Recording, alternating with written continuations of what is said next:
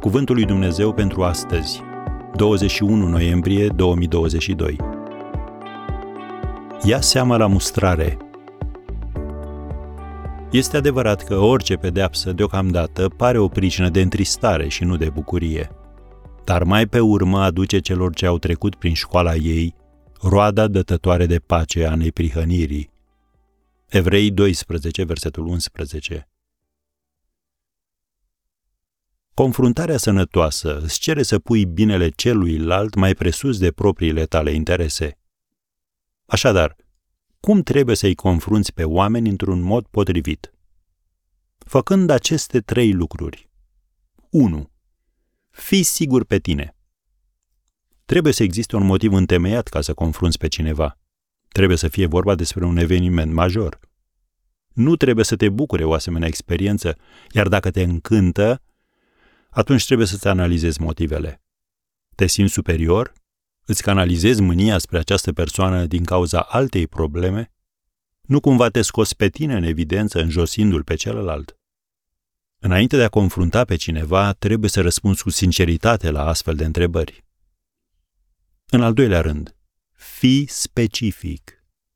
Confuzia duce la rezultate vagi, indiferent cât de mult tact și har ai pus în vorbele tale. Asigură-te că știi motivul confruntării. Apoi, spune-i clar și celelalte persoane. În al treilea rând, ca să-i confrunți pe oameni într-un mod potrivit, fii sensibil. Fiecare situație este diferită, așa că orice întâlnire față în față trebuie pregătită printr-o perioadă de cercetare a sufletului și de rugăciune.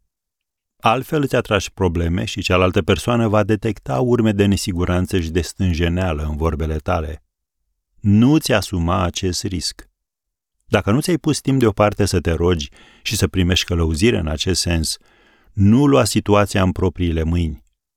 Cred că toți am avut de-a face cu abordarea de tipul fie ce-o fi.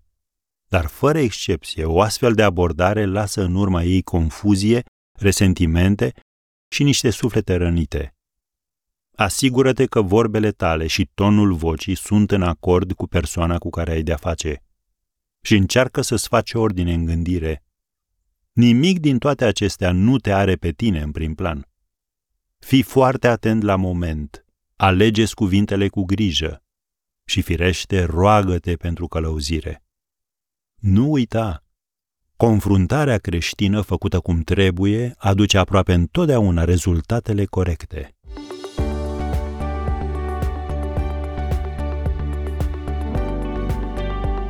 Ați ascultat Cuvântul lui Dumnezeu pentru astăzi, rubrica realizată în colaborare cu Fundația SER România.